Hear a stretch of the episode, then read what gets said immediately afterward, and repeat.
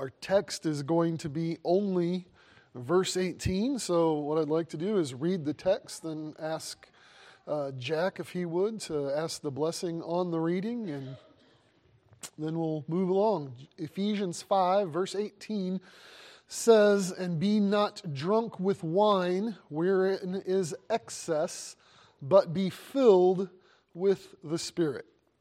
Jack, would you?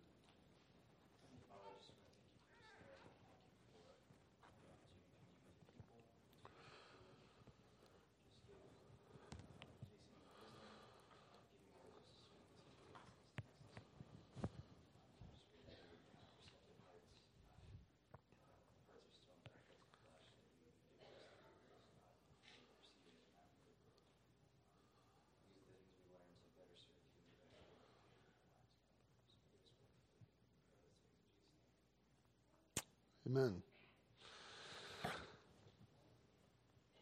What it means to be filled with the Holy Spirit is potentially one of the most controversial and misconstrued teachings of the New Testament today. H.B. Charles has said, quote, ask any Christian what it means to be filled with the Spirit. The answer may reflect ignorance, fear, speculation, fanaticism, or indifference. Why is there so much confusion about spirit infilling? Two reasons no teaching and wrong teaching. Charismatic Pentecostals have so misconstrued and misapplied this teaching that many groups of conservative Christians are frankly afraid to even talk about what our relationship is with the Holy Spirit, lest by admitting that we need to be filled with the Spirit, we'll end up dancing down church aisles, muttering strange gibberish, or, or maybe even expressing an enthusiastic amen with other people around during corporate worship service. Since it has become a relatively scary subject, we seldom speak of being filled with the Spirit ourselves, and this is to our detriment. This is something we need to embrace. While we're only going to look in depth at verse 18 this morning, I want you to know with certainty it does not stand alone. Right? Do not be drunk with wine wherein is excess, but be filled with the Spirit, is only one more layer of Paul's continuing argument from verse 8, where he's talking about walk as children of light, and in verse 15, where he says walk circumspectly or walk as wise people do. Paul is in reality continuing his list of comparisons by contrast. You can look at verse 8. You were in darkness, but now live as children of light. Or the verses just before this, verse 15.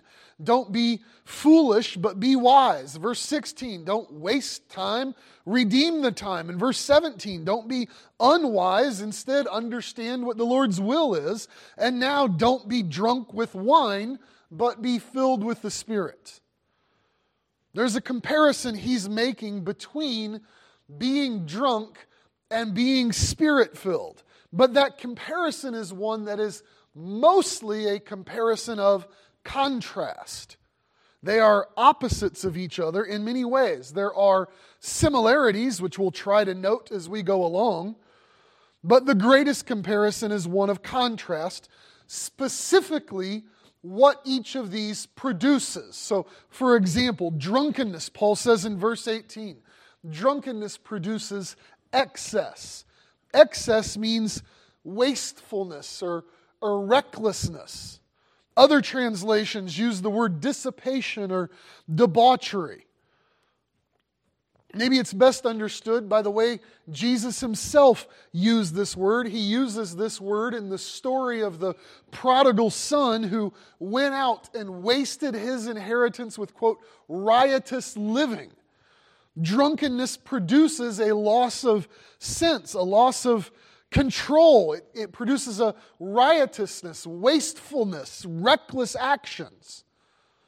On the contrary, what's the Holy Spirit produce? Well, up in verse 9, Paul says that the fruit of the Spirit is goodness and righteousness and truth.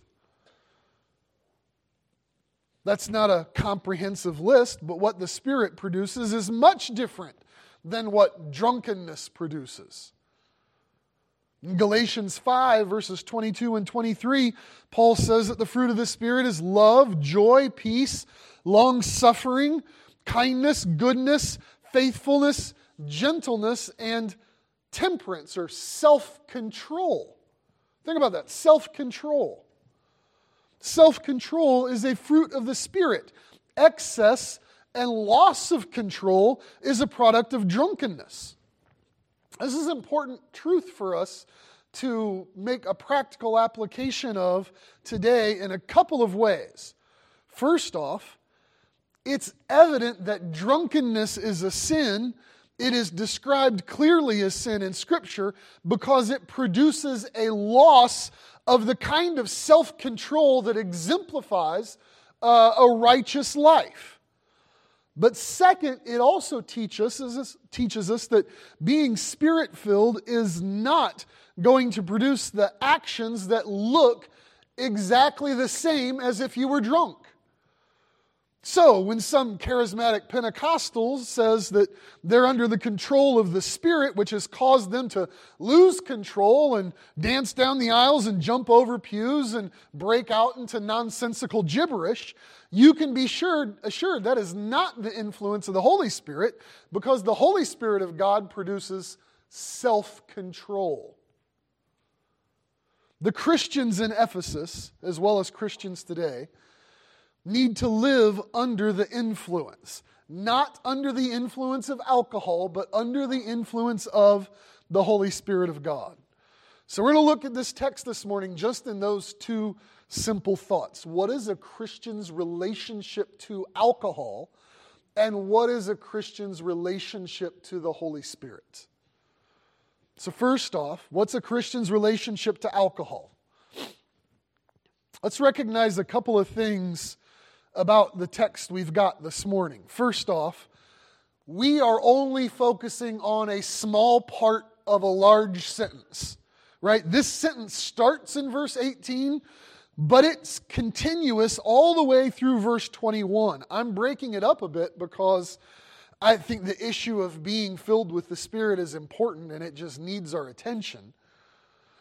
Second, we can get so focused on the question of what spirit filling is that we ignore how Paul begins this sentence. It is not his primary purpose. His, Paul's primary purpose here is clearly to stress being filled with the Spirit. So it's not his primary purpose to talk about alcohol, but he does make a clear and simple command for Christians do not be drunk with wine. The simplicity and clarity of that statement should not be ignored. Drunkenness is a sin, it must be avoided. It's, this is a, a danger for all Christians, but it is especially tempting depending on what society you live in, how, how it relates to alcohol. You already know the, the city of Ephesus was sort of overshadowed by that temple of Artemis that was just outside of the city proper. There was, if there was any pagan rival in Ephesus to the goddess Artemis, it would be the god known as Dionysus, or sometimes as Bacchus, who is the god of wine. Getting intoxicated was a means of seeking the inspiration of Bacchus, according to the Ephesians. And that inspiration would lead to all kinds of riotous excess. This is more particularly, particularly a concern for the church at Ephesus than most places. We've, we've noted in the past that Paul's letter to Ephesus mirrors, right? It's, it's, it's got a, a striking similarity to his letter to the Colossians. But in the parallel passage to the Colossians, which we'll look at in a few minutes, there's no warning given there about drunkenness. Not because it wasn't equally sinful for the Colossians, but just because I don't think it was equally as prevalent for the Colossians. So I think it's safe to say that our society is more like Ephesus than Colossae. According to the National Institute of Healthcare survey, about 80% of Americans identify themselves as using alcohol, and they start their survey at the age of 12. It's been said that alcohol is the only mind altering drug our society judges you for not using. We need to be clear and biblical about this issue. The concern is not about the use of alcohol, it is about the abuse of alcohol. Now, I want you to hear me and stick with me until I'm done so you've heard me right. You can, you can get upset with me and say I'm all wrong, but make sure you know what I'm saying first. The Bible does not forbid the use of alcoholic beverages. It's not my purpose this morning to go through all of Scripture and try to prove drinking alcohol is permitted. I think that would actually be counterproductive, but we could do that. If you need to have that discussion, I'll be glad to sit down and talk with you about it. But what is prohibited in Scripture, clearly and repeatedly, is not the use of alcohol, but the abuse of alcohol, which leads to drunkenness. Being under the influence of alcohol is plainly condemned in Scripture. In addition to our text, which says, Do not be drunk with wine, Paul also includes drunkenness on some of his infamous lists of sin in like Romans 13 and Galatians 5.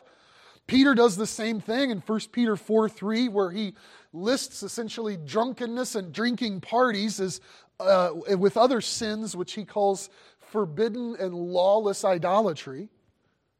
The book of Proverbs speaks to this. Proverbs 23, verses 29 and 30, asks, Who has woe? Who has sorrow? Who has contentions? Who has complaints? Who has wounds without cause? Who has redness of eyes? It's those who linger long at the wine, those who go in search of mixed wine.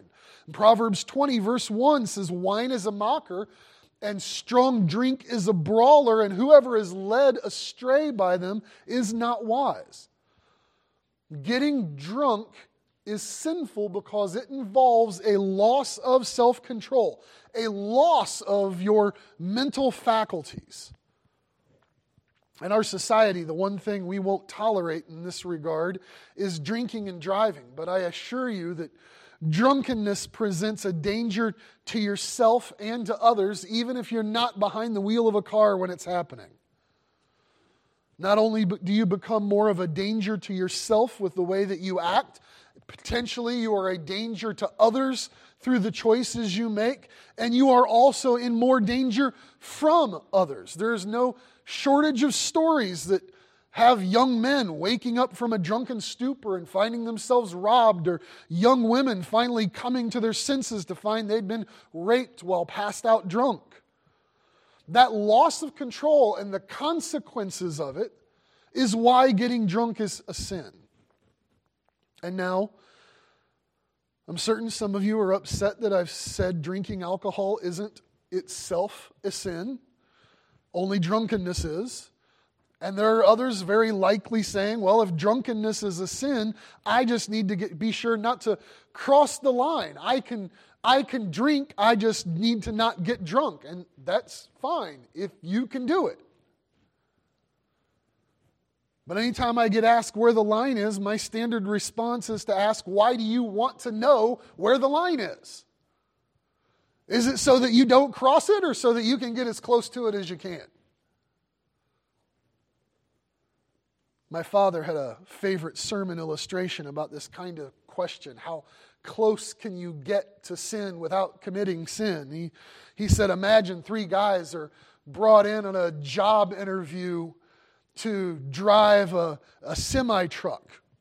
And the boss explains this is going to require you are going to end up taking dangerous highways where the, the roads are narrow and the, the turns are sharp and the cliffs are steep.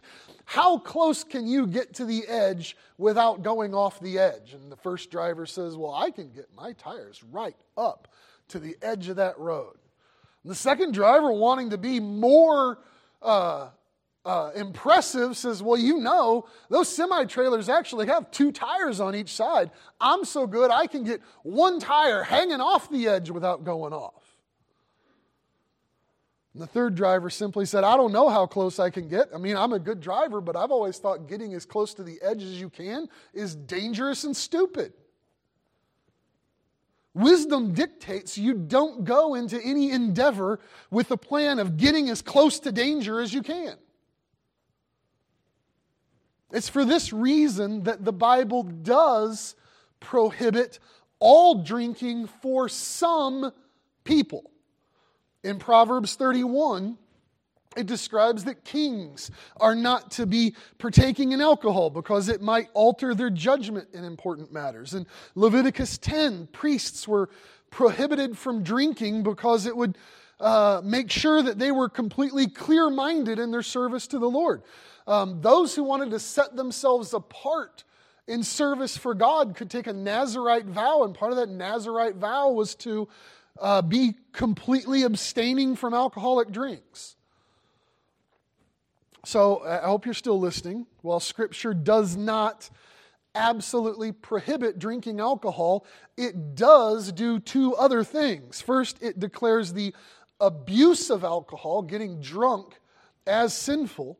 Second, it offers complete abstinence from alcohol as a clear option to honor God. So ultimately, the use of alcohol is an area of what we call Christian liberty. But as with all things with liberty, you're encouraged to wisely and selflessly consider the alternatives and consequences. And for those who may have concluded, well, if I can drink alcohol, I will drink alcohol, let me just give you a couple more thoughts. Those things that you are allowed to do are not always helpful to do. This is what Paul famously says in 1 Corinthians 6:12, but many times we can only quote the first part of that verse. 1 Corinthians 6:12, Paul writes, "All things are lawful to me, but all things are not expedients," right? And then he also continues, "All things are lawful for me, but I will not be brought under the power of any." So, what he's saying here is just because you can doesn't mean that all things are expedient, that all things are helpful. And in those things that you can do, you don't want those things that you choose to do to start to have control over you, to have power over you.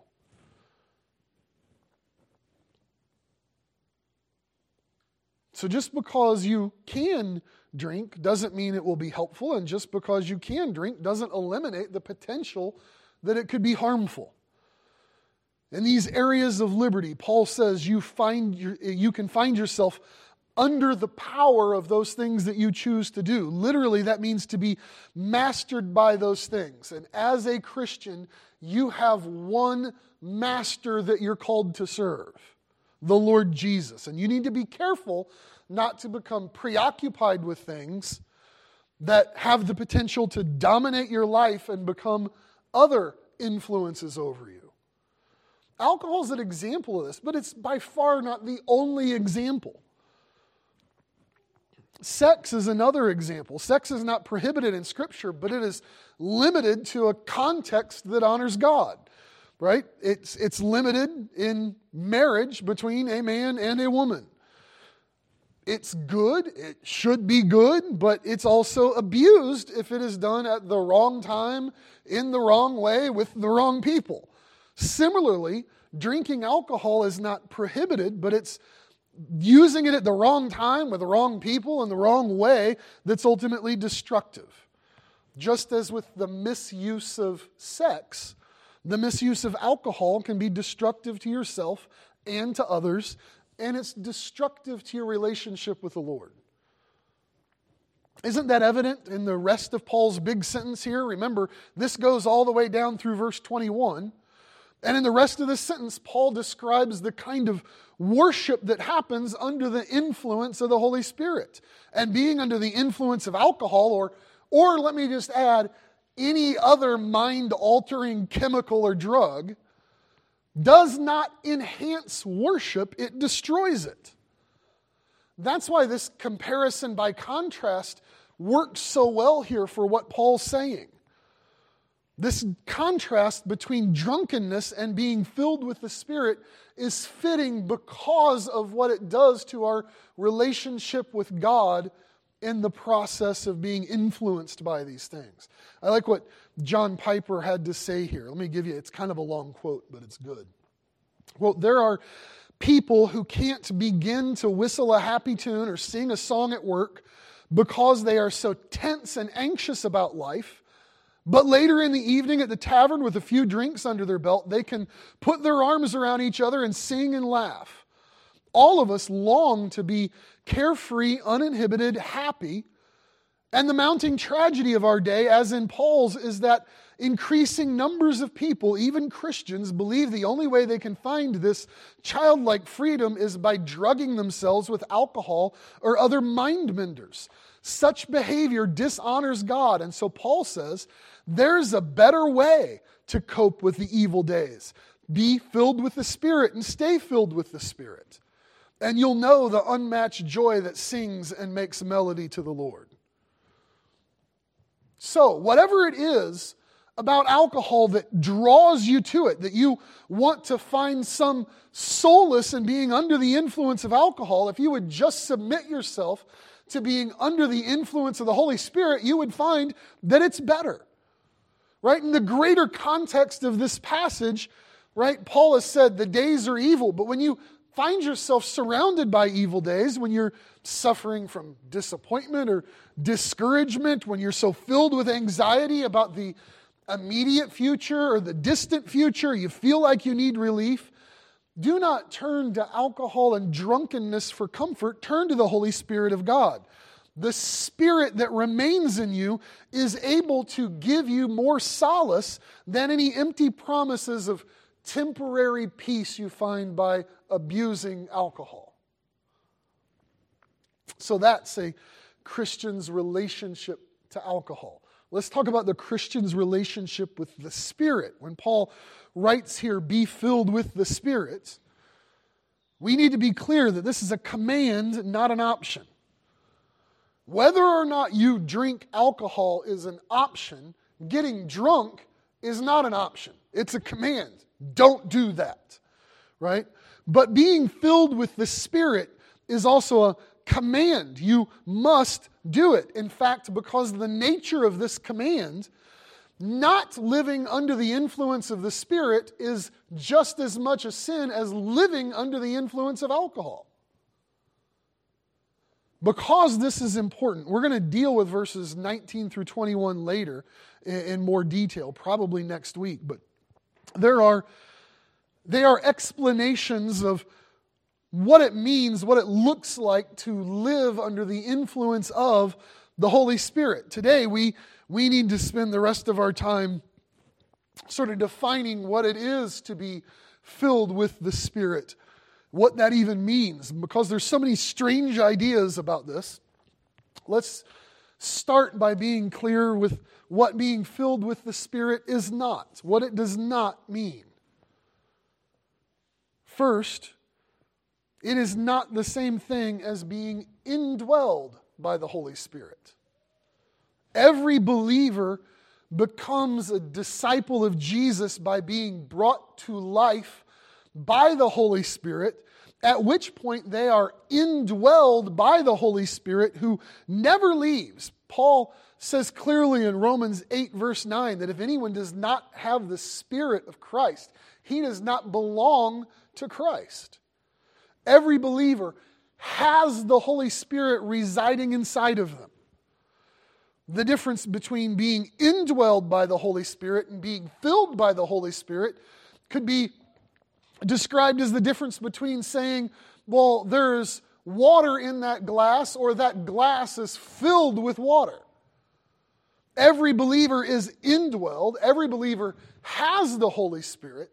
This is a question of how much influence that Spirit has in every portion of your life? Are you filled in your life with the Spirit? Second, being filled with the Spirit is not the same as being baptized by the Holy Spirit. The word baptized Sometimes we get in trouble because we take a word and we try to give it all the theological connections and just miss the common meaning of the word. To be baptized means to be immersed, right? We're never commanded to be baptized by the Holy Spirit. In fact, the Holy Spirit does not baptize anyone.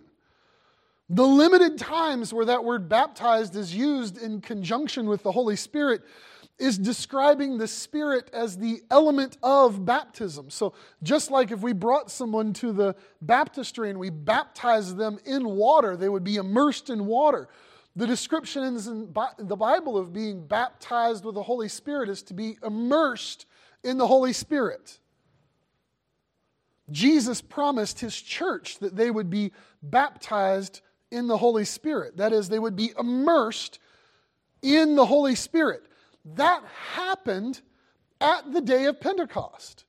You can go back to the story in Acts where the church is in the upper room, and as they're worshiping, the Holy Spirit fills the room, at which point they are literally and simply immersed with the Holy Spirit. That's something that happened to the Lord's church that day, signifying God's approval of the congregation as the place to be worshiped, but it's not repeated today, and we're not told to seek to be baptized in the Holy Spirit today. That's not what Paul's talking about here. Third, being filled with the Spirit is not some emotional experience that elevates you to a higher plane of Christian life. Charismatics sometimes refer to this as getting the, the second blessing or the second portion of the Holy Spirit. We have no biblical examples of someone getting the second blessing of the Holy Spirit and jumping church pews and shouting unintelligible nonsense or getting down and barking like a dog. Nor do we see people getting what they'll call sometimes slain in the spirit, which is passing out and falling over backwards. In fact, the rest of verses 19 through 21 is clear that Paul's idea of being filled with the Spirit includes a kind of worshipful self control. Fourth, being filled with the Spirit is not for a select few individuals. The command here is for all saints at Ephesus to avoid being under the influence of alcohol and instead live their lives under the influence of the Holy Spirit of God. If we just continue reading, the letter explains what a spirit filled life looks like. In verse 19, it affects the way that you sing in worship. In verse 20, it involves a life of thanksgiving. In verse 21, it's a life of submission to one another. And then he goes on with other examples of a spirit filled life. In verse 22, wives submit to their husbands. In verse 25, husbands love their wives. Into chapter 6, children obey their parents, and servants work hard for their masters, and masters treat their servants kindly. None of those things can be successfully accomplished without being filled with the Spirit. You cannot live a God honoring life in any area of your life unless you live under the influence of the Holy Spirit. Fifth, being filled with the Spirit is not a one time event. We could easily translate verse 18 as keep on being filled with the Spirit. Just like in verse 15, you're not called to be wise once, to have one experience where you uh, receive wisdom.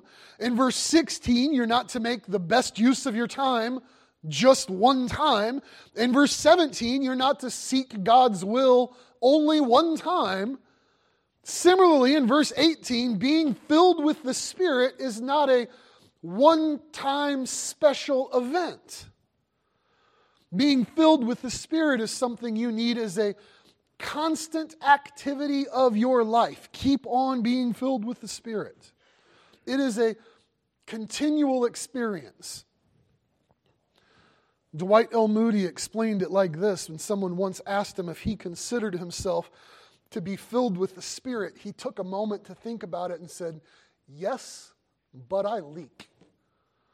And what he means is, unless you are continually filled with the Spirit, you'll soon find yourself unfilled with the Spirit. It needs to be not just something that you are or something that's happened, it's a continuing thing. Sixth, being filled by the Spirit is a command, but it is not something you can do for yourself.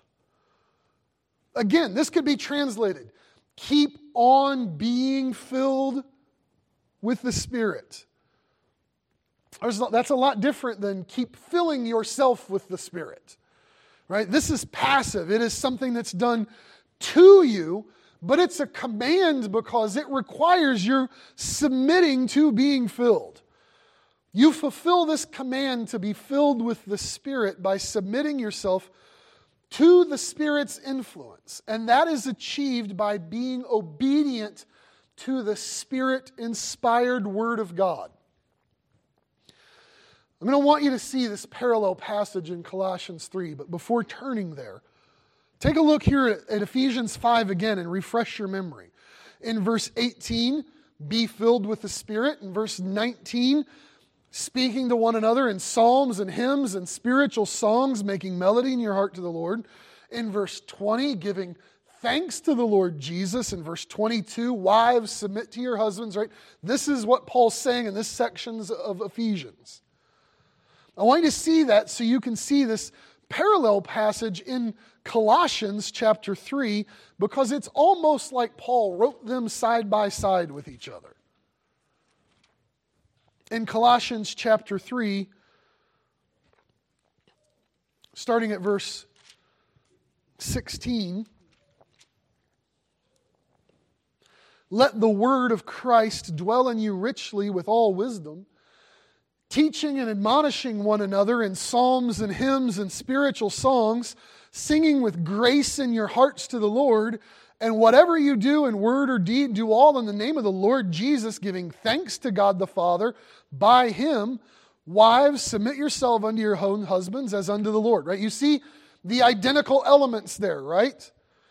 psalms and hymns and spiritual songs and making melody in your hearts and you, you see the giving of thanks you see this transition where he starts to talk about wives and then husbands so if this is parallel to our text what in paul's mind is parallel to being filled with the spirit well you're welcome to flip back and forth between uh, Ephesians 5 and Colossians 3 if you want to, or grab a second Bible and put them side by side with each other and look at it. But the parallel to the Ephesians phrase, be filled with the Spirit, in Colossians is let the word of Christ dwell in you richly with all wisdom.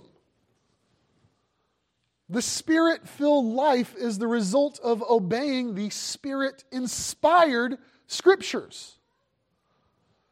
This confirms what we've already learned throughout other areas of the Bible.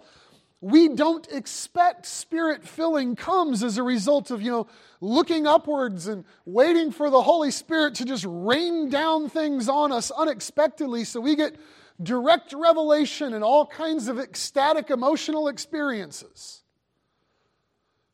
The Spirit indwells us and guides us and teaches us, and He teaches us using a divine textbook that he himself inspired. So, putting your nose into this book and becoming a Bible saturated Christian is a key to leading a spirit influenced life. So, doesn't this mean that Paul's expectations of a Christian is for them to be so filled with the Word, right? In Colossians, let the Word of Christ dwell in you richly, let it live in you richly. He expects them to be so filled with the Word that by extension they are in that process filled with the Holy Spirit of God. After all, you're indwelled by the Spirit, and now He's appealing for you to submit to the guidance of the Spirit by seeking the Spirit's influence through the Spirit inspired Word. Some people would hear that and go, but that doesn't sound extraordinary. Where's the second blessing? Where's being slain by the Spirit? Where's the big emotional experience? That just sounds like the normal Christian life. Be a student of the Word and do what it says under the guidance of the Spirit. Well, yeah, that's what he's saying. That's what he's been saying for a while. Back in chapter 4, verse 30 in Ephesians, he said, Don't grieve the Holy Spirit of God whereby you are sealed unto the day of redemption, right? The, the Holy Spirit is the Spirit of God, the Spirit of truth, the Spirit of life, the Spirit of Christ, the very Spirit of promise. He is, Jesus said, the, the Comforter, and when we sin, we cause discomfort to the one who is to be a comfort to us. And if you're saved, you have the Spirit. He is, he is in you. And if you live in disobedience, you grieve the Spirit. Instead, Paul says, live in obedience, causing the Spirit to flourish and to fill you. We need that because while we have the Spirit, you and I leak. We need to be continually filled, continually submitting to the Word, continually living under the influence of the Holy Spirit within us. What Paul's saying is not any more complicated than that. Get into the Spirit inspired word, learn what it has to say, be obedient to it, have the Spirit influence your life in every action of your life. Now, just another word before we let go of Ephesians for today. Maybe it'll give you something to think about and pray about in the coming week before we deal with the rest of Paul's big sentence, hopefully next week we are likely tempted to comfort ourselves with the knowledge that being filled with the Holy Spirit doesn't look like those weird charismatic abuses of that phrase, right? It doesn't look like jumping over pews or running down, flailing your arms down the aisle. It doesn't sound like barking like a dog or spewing some nonsensical gibberish. Well, that's true. It doesn't look and sound like that. But, y'all, it's got to look and sound like something. We have allowed the abuses of what it means to be filled with the Spirit to steal our enthusiasm for worship because, well, you know what, it, that might feel awkward. Somebody might call me Baptist-costal. Why would we allow that to happen? If these are non optional commands, how offended would you be if some of your fellow church members came to worship reeking of whiskey or beer? Or the song leader drunkenly slurred the words as he tried to lead in the singing of hymns, or, or, or the pastor had to get help because he's stumbling to the pulpit because he's plastered. You would be offended because all those things are attempting to worship God under the influence of alcohol. Isn't it equally offensive for you to try to worship without being under the influence of the Holy Spirit? Isn't that just as much a command here? I mean, is it okay if I preach not under the influence of the Spirit, or if Larry leads hymns without being filled with the Spirit? Is it okay for you to worship without the motivating guidance of the Holy Spirit? Or would that just be pretending to worship? When we come here and we sit all, you know, quietly without opening our mouths and our arms crossed during song service, or we refuse to actively participate in worship, when what we call worship could easily be mistaken for taking a nap with your eyes open, that's not a sign of spirit filled self control. That's more a sign of what we're missing than what it is that we have. When we get through the rest of this sentence, Paul's going to tell us clearly that being filled with the Spirit is going to be exhibited in enthusiastic participation in worship. Not silly, nonsensical, ecstatic participation in worship. That's not worship. but it is going to be enthusiastic and it's going to be participation. The Christians in Ephesus, as well as Christians today, Paul says they need to live under the influence, not under the influence of alcohol, but under the influence of being filled with the Holy Spirit of God. So I'd encourage you to read the rest of Paul's sentence down through verse 21 this week and ask yourself what it would look like if you worshiped filled with the Spirit.